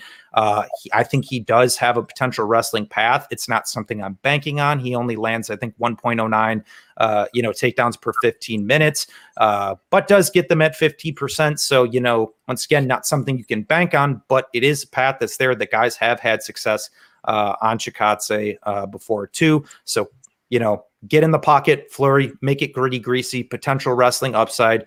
We still have questions on the Chikadze gas tank. Uh, those are my three main considerations as to why Cub has value straight. I even think his decision line, you know, around plus 300 is a, is an interesting flyer. Yeah, I think a lot of the public is getting privy to that as well, considering Giga Chikadze opened up at minus 240. Now he's sitting around minus 170. So there's definitely some public love out there for Cub Swanson. Uh, James, how are you feeling about this matchup? Do you think there's value on Cub or are you Giga all day here? No, um, there's value on Cub, man. Like, yeah. I have to call it how I see it. You know, I want to keep agreeing with Luke. It seems like, but I mean, it is what it is. Um, the fight is what it is. You said that Giga opened up at minus two forty. I mean, it's absolutely ridiculous. I mean, I don't know who's setting them lines. You know, but it's a good thing because we can capitalize on them, right? I'm kind of annoyed because I didn't tape it as soon as I wanted to. When I did tape it, um, that cub line had dropped overnight one night. I think it went dr- dramatically dropped from like minus 180 to like, uh, sorry, plus 180 to like plus 130 or something like that. It has actually come in a bit now. Uh, there's been a bit more money coming back on Giga. So how I see the fight breaking down is Giga's obviously going to have success early, right? He's going to be doing his thing at range. And of course, if it stays at range, he's going to win the fight. I mean, it's no one's under the illusion that Cub's going to win a 15 minute kickboxing fight, but this is an MMA fight, man. And Cub has fought at such a high level, and he's a clever guy as well. Cub's not a stupid fighter. He maybe sometimes looks stupid because he'll go like life and death with Doo Ho Choi and just swing swing bombs, but I think he's actually a pretty cerebral fighter in the fact that if he is getting pieced up at range, I expect him to be able to make the necessary adjustments. He did it in his last fight against Daniel Pineda. Pineda was having a lot of success right with them calf kicks, hurting him badly. I thought Cub might be out at one point. He switched up. He made he made he made changes in that fight, right? He was able to close distance a bit better. Um, he pressured Pineda enough to where Pineda was a little bit more tired, so he, he wasn't as fluid with them calf kicks. Cub started um, moving out the way of them calf kicks, and obviously he got the knockout, right? If you look at Cubs fights, he's fought the best of the best, you know, the very best. Giga Chikadze get, was getting tapped out by Austin Springer like three years ago. Do you know what I mean? Like the level of competition, the disparity here is ridiculous. Now, I do think Cubs on the decline. He's definitely seen his best years yet. I know he got a knockout against Pineda. You might think, oh, second coming of Cub. That's not the case. He's 37 years old. He's not going to be as good as he once was. I still think he's got enough to beat Giga here, to be honest. I feel like he's going to be able to close the distance at times, possibly in the second round, maybe when the fight goes a bit later, and he's going to be able to catch Cub with his hands. He's got way better hands than Giga, I believe, like just pure boxing. I think Cub's definitely the better boxer. And, you know, Cub's got that unorthodox style. And I would usually say that that's probably not good in, in general. You know, it works for Cub, but against Giga, it might actually be good to have that unorthodox style because Giga is used to fighting them traditional kickboxers that fight traditionally, right? So if Cub comes in with that looping style, he might actually be able to catch Giga off guard. Also, if Cub wrestles, Giga's going to be a, like a fish out of water because I don't think he's improved his takedown defense from them Emmers fights and from them Springer fights enough to stop Cub's takedowns if Cub does decide to wrestle. He's not an out and out wrestler, but I do suspect that if it if if they get in the clinch, which Cub will force because he's going to force distance because he's going to need to, I think he can probably get a couple takedowns in the clinch, and I wouldn't be surprised to to see Cub Swanson get a, a, rare submission in this fight. So I feel like this fight is, is lined ridiculously. Cub should be a slight favorite. I don't think Cub should be a huge favorite, maybe minus 125. Give me plus 140 on Cub. I'm taking Cub all day, and I think he's probably going to get a submission later on, or at least win a, a clear decision later on in the fight very adamant stance there from uh, James on this fight. Obviously, not the most uh, you know good thing or best thing out there for Cub Swanson to get his knee shredded at 36 years old by Jake Shields and then coming back a year later. A lot of people are writing it off, uh, him off. He had that crazy back and forth first round against uh, Daniel Pineda and then eventually knocks him out in the second round. Uh, Andrew, how do you feel about Cub Swanson's possible resurgence here? Does he put together two straight wins here, or uh, do you think Giga Chikadze outpoints him on the feet? Yeah, um, I just want to start. I want to follow up on something Luke said. Um, you mentioned like the stat on um, Cubs takedown. I forget exactly what it was, but it was like one point whatever takedowns for uh, whatever period of time. I just wanted to point out that like if you look at who he's, it's kind of what I said about Cutelaba, how he was fighting like Ankalaev. Like Cub fought Kron Gracie, Cub fought Brian Ortega, Cub fought Frankie Edgar. It's like, is he really going to go out there and take those guys down? Moicano. So exactly. Yeah. Um, and, and that even that fight only lasted what like a couple minutes if I remember correctly. Anyway, um, yeah, I think I'm on Cub here. I played him oh, like three weeks ago or whatever it was. Let me just see what price I got. I want to say plus 165. My thing's taking a second to load, but yeah, if, I think if I were coaching Cub here, I would definitely encourage. If I were game planning for him, I would um, encourage him to definitely mix in some of that wrestling early. Because if you watch Giga's fights, anytime where um, he's taken down, even like like forced to wrestle a little bit through the even if like it's only like a takedown, you hold him down for 20 seconds and he gets back up. His punches after that are coming slower, and I think that's a really good way for Cub to kind of neutralize some of that kickboxing skill that that Giga has. And, and and I don't even think Cub's necessarily like fucked if it's standing. Like I'm not one of those people. It's like oh Cubs totally takedown line. Like I think that's his best path to victory is the mix and takedowns. But if you told me it was like a 15 minute striking battle, I'm not like, oh my God, Cubs gonna die. But like, I don't know. I, I'm not also not one of those people who I know there's a lot of people out there that have just like been fading Giga like over and over and over. Like I'm not one of those people. I've never bet against him, so it's not like it's not like oh like he just thinks he's a like he might be a fraud, but I don't know. I I, I haven't bet him. I haven't bet any of those guys. I didn't bet Davis. I, I bet Giga against Irwin Rivera, but this is I think this is the time. I patiently waited for my spot to fade him, and I at a good price. And I think I got it here with Cub. Yeah, I don't I don't mind those takes at all. I am ultimately on the Giga side here, not as a bet. I do think that he'll have success in terms of keeping this at a, at a kickboxing range and keeping it uh, at a pace that he's going to be able to win. But you guys are absolutely on the nail here. That if Cub Swanson is successful in mixing in the takedowns here and making this a little bit more of an MMA fight than just a striking fight, that he should have success. I, I am slightly impressed with Giga's uh, improvements with the, the, the, grappling side of things, right? Like even the Jamall Emmers fight, who's supposed to be a great grappler, great wrestler, uh, able to reverse him, get him back to the feet, you know, get, get back into his range and get things going. But yeah, he does seem to gas a little bit, which is a little bit of a concern here too. Uh, I, I, just see it playing out more so in the striking realm. I, am not a big believer in Cub Swanson's wrestling game, which I think he's going to have trouble with here. Not to mention the four inch height and reach disadvantage he's going to be at here. Giga's a big dude at this weight class. And I think Cub is going to struggle to one close the distance get this fight to the ground and even get his uh, jiu-jitsu game going. He is a black belt, you know, albeit with all those uh, submission losses on his record, he can still go out there and definitely slap on a submission on some of his opponents. And yeah, one of the earlier reads I had on Giga was, you know, this guy's a boxer. This guy's a, or sorry, this guy's a, a kickboxer. If you take him down, you should have relative success. And obviously, Austin Springer was able to submit him on that contender series fight. But from what I believe, or what I'm what I'm what I'm aware of, is that he wasn't working that much at Kings MMA before that fight. Now he's fully engulfed himself in the MMA game. He fully engulfed himself with Rafael Cordero and uh, Benny Dariush and all those guys over there. So I'm expecting to see a more improved version of Giga every time we see him in the in the cage. And this is definitely the biggest fight of his career, right? Co-main event slot against a legend like Cub Swanson. He's definitely going to have to put it together and really get his game going. But I think the best spot for him to win this is at distance. Can he maintain that distance? I think he can. Um, but am I confident to the point of playing that minus 170 nah i'm not i'm not at that point. I want to see him pass this test first before i'm able to go out there and confidently bet him once again. But i do think that cub is live. I'm ultimately going to be going with giga here uh, and i think he outpoints him on route to you know 29 28 probably a 30 27 all right that brings us to our main event we finally made it through. Uh, we got Dominick Reyes going against uh, Jiri Prochazka. I do want to remind you guys, we got 230 people in the chat here. Make sure you guys hit that like, hit that subscribe. And if you guys want to follow these guys, their Twitter accounts are linked in the description below. So you guys can just click on over there and follow these guys, show these guys some loves. These guys are super fucking sharp. I guarantee you that. You guys will enjoy their takes for sure. All right. Uh, James, I'm actually going to let you kick this main event off for us. How are you feeling about uh, Prochazka going off as a slight favorite? And uh, do you think the, the line is accurate? No, it's not. Line is not accurate.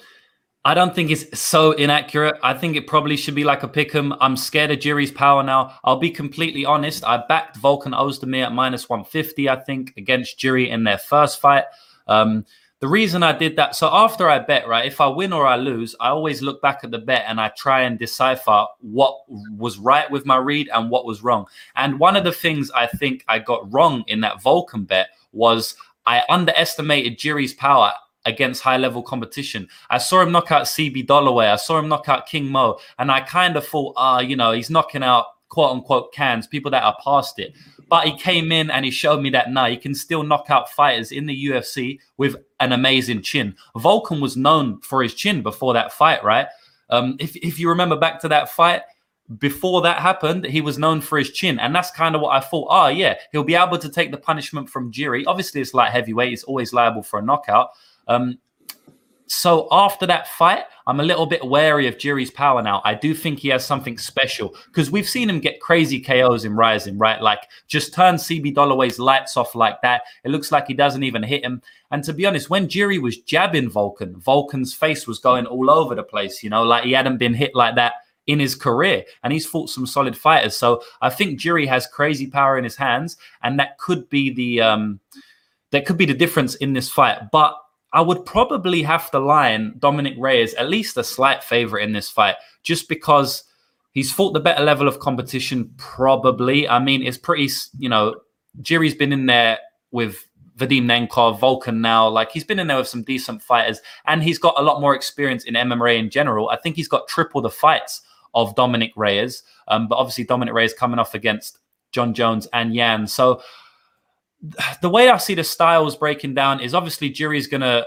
you know, do what he always does, act like a madman, you know, do that karate movement. Like Dominick Reyes is probably gonna take a while to get used to that. Um, but I feel like Dominick Reyes has probably one of the best counter striking in the light heavyweight division when he's on his back foot. There was a video someone put up on Twitter. I'm not sure if you guys know who did that, but they basically highlighted all of Dominick Cruz's knockouts or knockdowns on the back foot in the UFC. And it was pretty special to watch because he steps back and counters. He done it to Weidman. He knocked out OSP like that. I mean, it was a decision, but he basically yeah, knocked him out. Knockout it was a knockout, you know, like fuck the wiki record. Like that was a knockout. he, he, did it against a couple of other fighters as well. I can't really remember who. Um, Jared Cannonier, I believe. But I feel like Yuri is very easy to hit. And for for a sniper like Dom, he definitely could land that straight hand on him. And I'm actually not sold on Jiri's chin. I think he's got a bit of a dodgy chin. I said it for years about Sodiq Yusuff, and no one really like believed me until Arnold Allen showed it, right? The thing about Jiri is that he's got great recoverability. So he might get wobbled, but he recovers well. And I think some people look at that and go like, oh, no, it wasn't a chin issue. You know, maybe he just got caught off guard or something. No, he does have a chin issue, but he has good recoverability. So it disguises it. I think Jiri has a bit of a dodgy chin. He got dropped to one knee in that Volkan fight. And I feel like if Dominick Reyes hits him, which he probably will in that first round, it could be bad for Jiri. On, on the same hand, I feel like Jiri could easily knock out Dominick Reyes for the reasons I've just said. So there's another way to play this fight. I probably don't need to tell you what way to play it with what I've just said. Violence. You know, this is going to be a violent fight. Jiri's not going to change his game plan from the last 100 fights he's had. Jiri's going to come in, push the pace, and Dominick Cruz is going to be forced to fight in the pocket at some point. And I think I think someone's getting an early knockout. That's what I think is going to happen. All right, if I'm going to bet it, it you, you want a pure prediction: Dominick Reyes first round KO. Ooh, that I like it. I like it. I, I always love me some violence. I always love me some under bets. Uh, Andrew, you feeling the same way here? How are you feeling about this fight? Yeah. So one, one thing I wanted to point out is I don't. Do we have? Do any of us have opposing bets? Like I, we just went through the whole card. I don't think. I, I, I think honestly that just the last fight, I'm the only one that bet Giga, and the rest of you guys were on Oh, you Swanson. I did? think I- pretty much every single fight Luke- we were on the same side. had someone, right? Luke had someone else. Oh, Kai Kamaka, I think he gave a little bit more credence. Ah, yeah. Under, I played the I played the under, but yeah, okay. so not like an opposing bet. Yeah. All Yeah, right, so no. my prediction, my prediction for this fight is I think um, it's going to be a back and forth war, and then I think Reyes is going to triangle him in the fifth. No, I'm just kidding. Um, I think I played Reyes here at plus 120. I think he should be the favorite. I, something something that I'm surprised I haven't really seen anyone really talk about much, and if they did, um, I must have missed it. But I think the leg kicks for Reyes could be big here. I mean, Jerry doesn't check kicks at all, and Reyes throws some good, some solid leg and body kicks. Um, so I think a few of those, maybe five of those early could could kind of change the pace of the fight. And like obviously Jiri's live for that early knockout, as we all know, but it's like how much can you really cap that into into like up into making Jiri the favorite? It's like okay, maybe it hits at whatever percentage it hits at, but like outside of an early finish, I mean that seems like everyone who's picking Jiri, like that's the method they're picking. And it's like think about if they fought six months ago, eight months ago, whatever, like what the line would be. Like think like if if um if Reyes was just coming off that fight with Jones, where a lot of people thought he won, like he'd probably be like a massive favorite here. And Yeah. and I played Volkan against Jiri, and like I honestly, like I might play that again. Like at, at a, if they rematch at a pick'em, like I might play that again. Like I don't know. It's just a, a lot of people don't really think too much into variance, and it's like kind of I try not to be results based, more of like a process based. Maybe I'm right, maybe I'm wrong, but I think um Oezdemir wins that fight more often than not, and I think stylistically. Reyes is probably a dip, more difficult style matchup than Oezdemir is. I, like I said, I think I think those leg kicks could be could be big, but um, yeah. Anyway, long story short, um, I have two units on uh, Reyes at plus one twenty, and then I have a parlay which started in PFL last night um, with the under four five, uh, which it was Carlos Jr. and the under four five for like a total of minus one forty. I don't hate it at all. I expect violence absolutely in this fight. And I do agree with you. If this fight did take place five or six months ago, like people are so uh, invested in that recency bias, right? It- It's almost similar to that Andreas Michailidis and KB Bhullar fight. Would that line really be that wide if KB Bhullar didn't just get knocked out the way that he did from Tom Breese? I, I know we have to take those things into consideration, but like Sure. if you wanted to take this like skill for skill and technique for technique, Dominick Reyes obviously should be the better fighter here. Like that's I think everybody can agree on that. But one thing I said on my stream last night was that like at a certain point, like when we go higher up in weight classes, like technique, yeah, sure it matters, but power at the end of the day will turn off technique any day of the day, any day of the week, right? And Yuri Prochazka could absolutely land one of those crazy bombs that's gonna gonna put Dominick Reyes away. Now, I think we all agree that Dominick Reyes is a much better technical striker here. We're not a big fan of how Yuri Prochazka carries his hand so low and does this weird karate style or whatever the fuck he wants to call it. Um, personally, I think he's like a, a Brandon Royval. I think he's like a, a Tony Ferguson, not with as good jiu-jitsu or anything like that, but they create chaos and then they thrive in that chaos. And that's exactly, I think, what we're getting here with Yuri Prochazka. Um, I believe Reyes will probably be up in this fight. Like this is could, could even be similar to to Curtis Blaydes and Der- Derrick Lewis in a certain situation where you have Dominick Reyes, you know, landing the leg kicks, setting the foundation to win like a fight later on. Whereas Yuri Prochazka is like, throw whatever you want at me. Once I land one of these things, you're probably going to go down. Um, you know, Dominick Reyes, the way that he got put up by Jan Blachowicz, I think that was more methodical than just having chin issues, right? We saw Jan Blachowicz go out there and implement a very good uh, body kicking game. It, it- you could see the marks on Dominick Reyes' body, you know, a minute or uh, a round and a half into that fight. And then obviously he follows up with some striking after that to, to eventually get the knockout. And he busts his nose really, really bad right before uh, eventually getting knocked out there. Uh, and I think that Prochazka has that type of power to to hurt Reyes and, and put him into those situations. So I do agree with you guys that I do think that Dominick Reyes deserves to be the favorite here if we're just talking about pure skill. But I think that Yuri, like James was talking about, I think Yuri has that fight changing power that is just, it's not going to matter what you throw at the guy. Like he's going to land one time and he's probably going to put you out. Now, level of competition, obviously night and day, you got to go in favor of Dominick Reyes here, but level of or a, duration of experience, right? You're talking about double, triple the amount of fights that Yuri has compared to what Dominick Reyes brings to the table. Dominick was still an IT guy trying to make it in the football world while Yuri Prochazka was knocking fools out on the other side of the world. So, like, I, still like what we get from Yuri Prochazka. I know last time he ended up taking an L was a knockout loss to King Mo Lawal, which was probably four or five years ago at this point in time. He did eventually end up uh, uh, avenging that loss, knocking him out himself. But uh, I, I like what we have from Yuri here. The guy's huge, same height as Dominick Reyes, slightly longer reach, uh, crazy movement, and and ability to just stay fluid with his strikes. Um, but again, the, the, the technique of Dominick Reyes does scare me a little bit. The, again, the higher we go up in weight, the less technique means. Uh, and I think that uh, we're going to see that here this weekend what Yuri eventually putting his lights out. So yeah, the under four and a half, dare I call it the lock of the night play, even though that's chalky as fuck. But still, I, I think that if you want to you want to throw in a safe parlay piece to under four and a half is obviously a very good spot. And obviously that's an alternate uh, under that if you guys have access to that would be something nice to have uh, to to add as like a cherry on top on any other play that you guys have. But ultimately, I'm going to go be going with Yuri here. I think he gets it done probably in the first or second round. I think he finds the button on Dominick Reyes and puts him out. Um, very close fight though. I'm not sure if I'm going to have my money on either side here. For you guys that do have money on Reyes or Yuri, you know, God be with you. Uh, Luke, bring this one home for us. How are you feeling about this one? Yeah, I'm with uh, uh lucrative and uh, Andrew here. I think this line's stupid. It, it makes absolutely no sense whatsoever. I want to say one thing right off the top. First and foremost, this line is solely predicated on recency bias and absolutely nothing else. Hypothetically, let's say he goes out. I, let's. I'm posing a question to everybody here. Let's say he goes out there and beats Jon Jones. Well, personally, I think he beat Jon Jones. I scored the first three rounds for Dominick Reyes.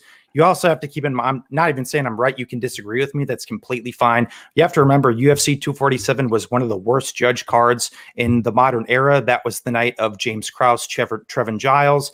That was the night of um, uh, Andrea Lee, Lauren Murphy. That was the night of um, uh, Jonathan Martinez, Andre Ewell. There was a ton of it was just a really weird card. But so I, I digress. Let's say that that Reyes get, gets the nod there, becomes the champion. He goes, he fights Jan, same result, didn't look great, gets knocked out in the second. So so what's the line now? Stylistics of the fight completely aside, from a public sentiment standpoint, what's the line? Reyes minus 150, minus 160 minimum. Yep. So Yep. right, right, right there, I think tells you really all you need to know. Uh, but then I, I do want to address just a couple things in regards to Prochazka. Um, I keep hearing this. Oh, he beat Nemkov. He beat Nemkov. He beat Nemkov. That was also back in 2015. That was a five and zero Nemkov. And if you actually go back and watch the fight, he was losing the fight. Nemkov died uh, and death gassed on the stool and couldn't get off, and that's how he beat Nemkov. So, boom, that that narrative goes out the window. Uh, Brandon Halsey, he was getting out wrestled by Brandon Halsey. Memes him. King Mo didn't look great. Fabio Maldonado over the hill. CB Dollaway over the hill. Volkan Oezdemir dropped twice, dropped the first round, got outstruck at distance, gets uh, you know, his meme KO in the second. So how that now puts him as a favorite as a guy who arguably just beat the best 205 pound guy in the world not that long ago. You know, didn't look great against, you know, uh uh, Jan, but I think at this point we can say that Jan's probably one of the most undervalued guys in the history of the UFC at the betting window, uh, and hits very hard. Uh, so I don't think you know there's too much to take away from that. The guy just lost to the two best 205 pound guys in the world, uh, and is now fighting a guy who, in my opinion, is a gigantic meme, uh, and I think he's a fraud, uh, at least in terms of like top five potential at the weight class. He hasn't proved anything to me. He hasn't proved that he can go out there and win a, 50, uh, a 15 or a 25 minute fight. Um, I don't think he's very technical. I think he's pretty hittable. His grappling sucks. Um, honestly, sneaky take. I think Reyes could shoot takedowns here and sub him. I, I, I really wouldn't be surprised at all. So, uh, I, it's pretty much one way, one way traffic for me on, uh, on Dominick Cruz. I think he's, he's definitely the side here. I think it's, I think it's a spot that people are going to look back on in two years and say, what in God's name? What? How was Dominick Reyes plus 115 against this guy? Mm-hmm. Or or he could go out there and meme him and he becomes Derrick Lewis. It's it's one it's one of those two scenarios where the guy memes his way to a title shot and he falls into the anomaly type category for me. But everything favors Reyes. He has the grappling upside. He's the better technical striker. He's the better counter striker, more proven, more battle tested, has finishing upside of his own, has the better metrics. Line makes no sense to me. I absolutely agree with you guys. Uh, For sure, Dominick Reyes should be the favorite here. I just want no part of this fight, considering the type of knockout power that Yuri Prochazka has in his hands. And yeah, uh, meme KOs or not, the guy's landing on people's shins and he's putting these guys out. Um, hopefully, Reyes is able to, to you know prepare for that and, and uh, hopefully get the the the win here. I know a lot of us were saying Dominick Cruz a lot instead of Dominick Reyes, and we have, fixed that. I, I caught that out a couple times, but Yeah, uh, when we're, we're used to talking about Dominick Cruz rather than Dominick fucking Reyes. So it is what it is. All right. We're pretty much on the back end here. I want to uh, thank everybody that stopped by. We have over 250 live viewers watching us right now. Make sure you guys hit that like. Make sure you guys hit that subscribe. And obviously, make sure you guys follow these guys on Twitter. I have their links in the description below, first and foremost. And before I throw it around the horn so that everybody can plug their shit, I do want to let you guys know next week we have another group of guys coming in. And next week we have my guy Newsome MMA uh, repping uh, I believe it is uh, fight three or uh, what shit. I'm so I'm so bad at this. How did I uh, MMA play three six five? There we go. MMA play three six five is going to be coming on next week. That's my dude. That's one of my longest training friends uh, on this MMA Twitter world. So that's uh, my guy coming on making an appearance. Also, we have Notorious Picks coming on next week, uh, and as well as AJ. You guys know him, uh, AJ Sholo. He does work for um, MMA uh, Odds Breaker. He does a ton of work. He's working for uh, Daily Fan MMA as well. Another very sharp guy. Can't wait to introduce you to these guys. Obviously, we always bring on sharp minds, and that's what we're gonna keep doing. It's not gonna be the same set crew every week, but I promise we'll bring some sharp guys on every single week. All right. Let's start throwing around the horn and everybody can plug this stuff. Let everybody know where they can find you first and foremost. Luke, let them know where they can find your shit.